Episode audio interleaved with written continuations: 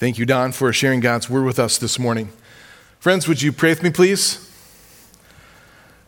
Lord God, Heavenly Father, we thank you for this time, this place, and this space of worship, for an opportunity to draw close to you and receive the blessings of life and salvation that you have in store for us through your word and also through the Lord's Supper. Lord, may these gospel gifts continue to strengthen us and nourish us in the one true faith that we may extend that faith to others by what we say and what, what we do. Please send your spirit to us now as we listen to and receive and absorb and respond to a message on understanding stewardship. We ask this in Jesus' name, and all God's people said, Amen. Amen. It's an interesting way to get to the topic on a Sunday morning when the call is to talk about stewardship. And you're like, Pastor Brad, I know your tricks. When you say stewardship, you mean money. And I don't like the money sermon. What if there's guests and visitors here? They don't like the money sermon. And we know you don't like to preach the money sermon. So, how are you going to try to trick us into receiving a money sermon when we know you don't like it, we don't like it? Truth be told, um, I actually do enjoy preaching stewardship messages. The first sermon I ever preached as a pastor was a stewardship message, kind of bold for a first year pastor guy to do. But there is something beautiful and blessed about being a steward of the things of God. And it's not just about money, it's about a relationship of truth and trust in the Lord and responding to the grace and goodness of our God. How are we going to get there this morning? We are going to use the gospel reading, Matthew 22, that Mrs. Mueller just read a few moments ago. Jesus is doing what Jesus does, sharing his grace and truth with the people. And while he is doing this, there are people who are plotting against him, the enemies or opponents of Jesus. There are people like the Pharisees, the Sadducees, the teachers of the law. Those among the Jewish religious leadership that don't really care for Jesus. Why don't they care for Jesus? Because he's causing problems for them. They have a certain status and standing in the community, they have place and position. They also have a certain income from the temple tax. And Jesus might disrupt all of that for them because of his message and because of who he's claiming to be. And we just can't have that. So they look at Jesus and they say, Jesus, eh, he's going to be a problem. We have to do something about him. And so the opponents of Jesus plot and they seek to entrap the Lord. Now, these opponents of Jesus, these are disciples of the Pharisees, and the Pharisees, along with the teachers of the law and the Sadducees and the rabbis, they were supposed to be caretakers of God's people. They were supposed to be shepherds of God's sheep. They were supposed to be people who would look out for the folks and teach them about God's loving promises to them and this coming Messiah who would come and establish a kingdom of righteousness forevermore so that the people would have a place in the kingdom of God and they would belong to the Lord forever through this coming Messiah, this promised Savior. The problem is, some of Jesus' opponents were more like wolves in sheep's clothing than shepherds of the sheep. And when it comes to Jesus, they seek to entrap, they seek to discredit him and his ministry. It brings to my mind a song by Taylor Swift. Which song? My favorite song. Which song is that? Nice Things. It goes a little something like this It was so nice being friends again. There I was giving you a second chance, but you stabbed me in the back while shaking my hand. And therein lies the issue. Friends don't try to trick you, get you on the phone and mind twist you. And so I took an axe to a mended fence. But I'm not the only friend you've lost lately. Mm-mm. If only you weren't so shady. Kids, follow along with me.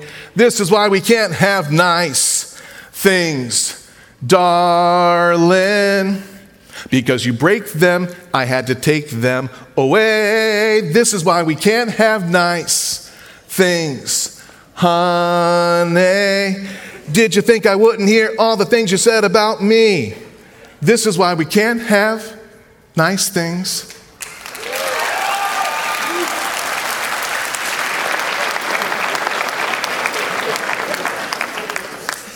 Now, the difference between Taylor Swift and Jesus, and there are some, despite what your preteen might uh, suggest, the difference is that Taylor Swift has to hear these things from other people.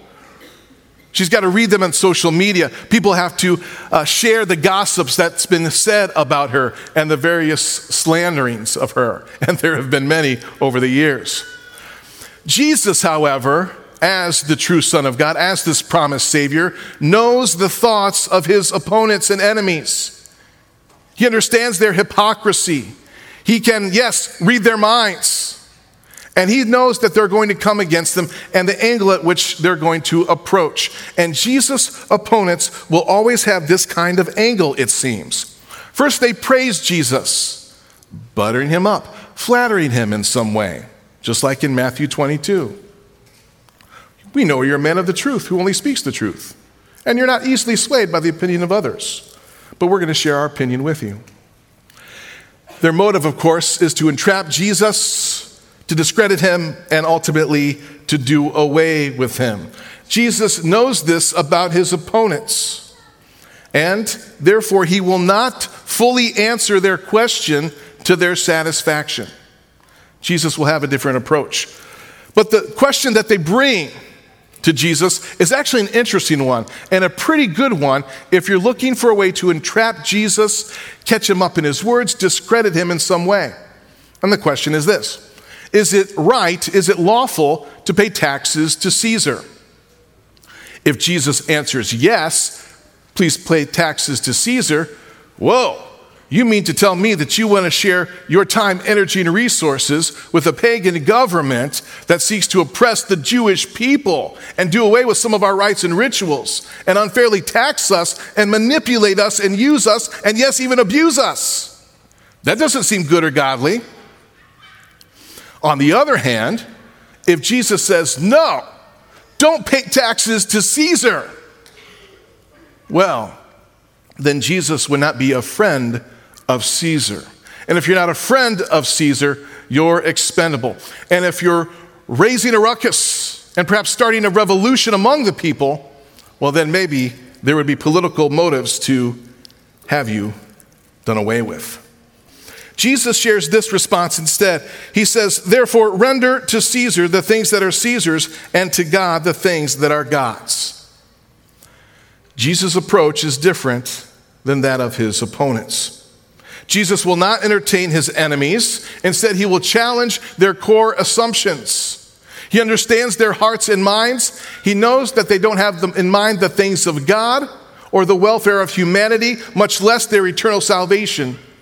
And so he's going to challenge them. He's going to question his questioners. But more than that, he's also in this process going to call them to repentance and faith, just like he would with anyone. Too bad they don't always respond. Give to Caesar what is Caesar's. Give to God the things that are God's. What are the things of God? Well, we learned from our fall sermon series under construction that the builder of all things is God. Yes. Bonus points for you. Good job. Good job. Nice. The builder of all things is God. God, the creator of the heavens and the earth. God, the creator of the cosmos, and even you, the one who by his spoken word brought all things into existence, and the one by whose power maintains all things and sustains them.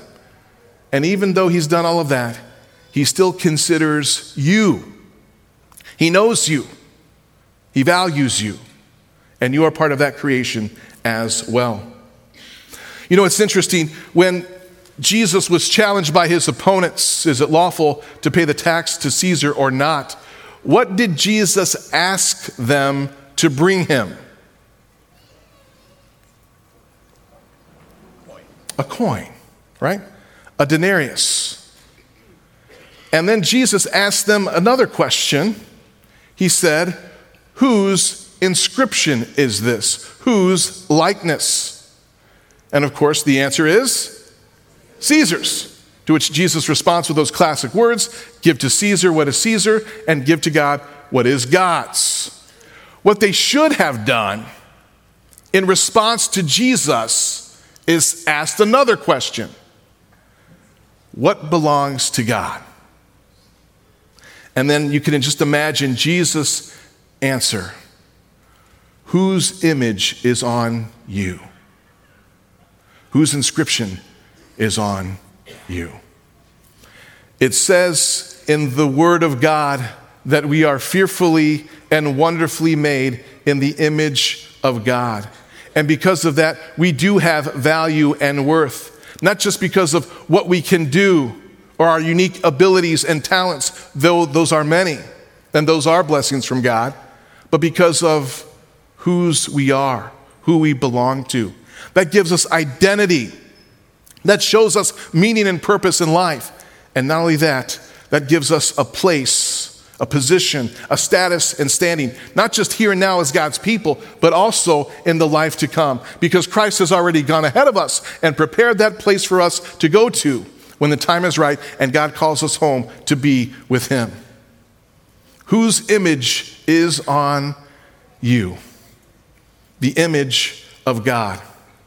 And as image bearers, we receive the blessings of Jesus Christ, his Son, our Savior. We receive his love that fills us up. We receive his forgiveness that cleanses us from all our sins. And we receive that gift of the Holy Spirit who empowers us and equips us each and every day to believe in Jesus Christ as Lord and Savior, to receive his gospel message and his gifts that he gives to us as his church to share, namely the word of promise from the scriptures and the sacraments of baptism and Holy Communion. And then, as image bearers of our Lord, it is our profound privilege and our righteous responsibility to share those blessings with others. We receive God's blessings and we share those with others. And the same is true of the grace and goodness of God. We have a God who is good to us, who's gracious to us, who's generous with us. And because we are his image bearers, we are good to other people. We're gracious with them, and we're also generous with them. Did you catch the statistics that were shared by Dr. Mertz in the foundation video? 25 years of the St. Lawrence Foundation supporting St. Lawrence Lutheran Church and School. $10 million shared in meaningful ministry and mission activities. 20 years of vicars who have been here. Some have served here as pastors and gone elsewhere. Some got called back here and serve here currently blessing upon blessing with staffing, with equipment and supplies, with our campus, with buildings, with new and innovative ministry initiatives that seek to connect more and more people with Jesus Christ our Lord.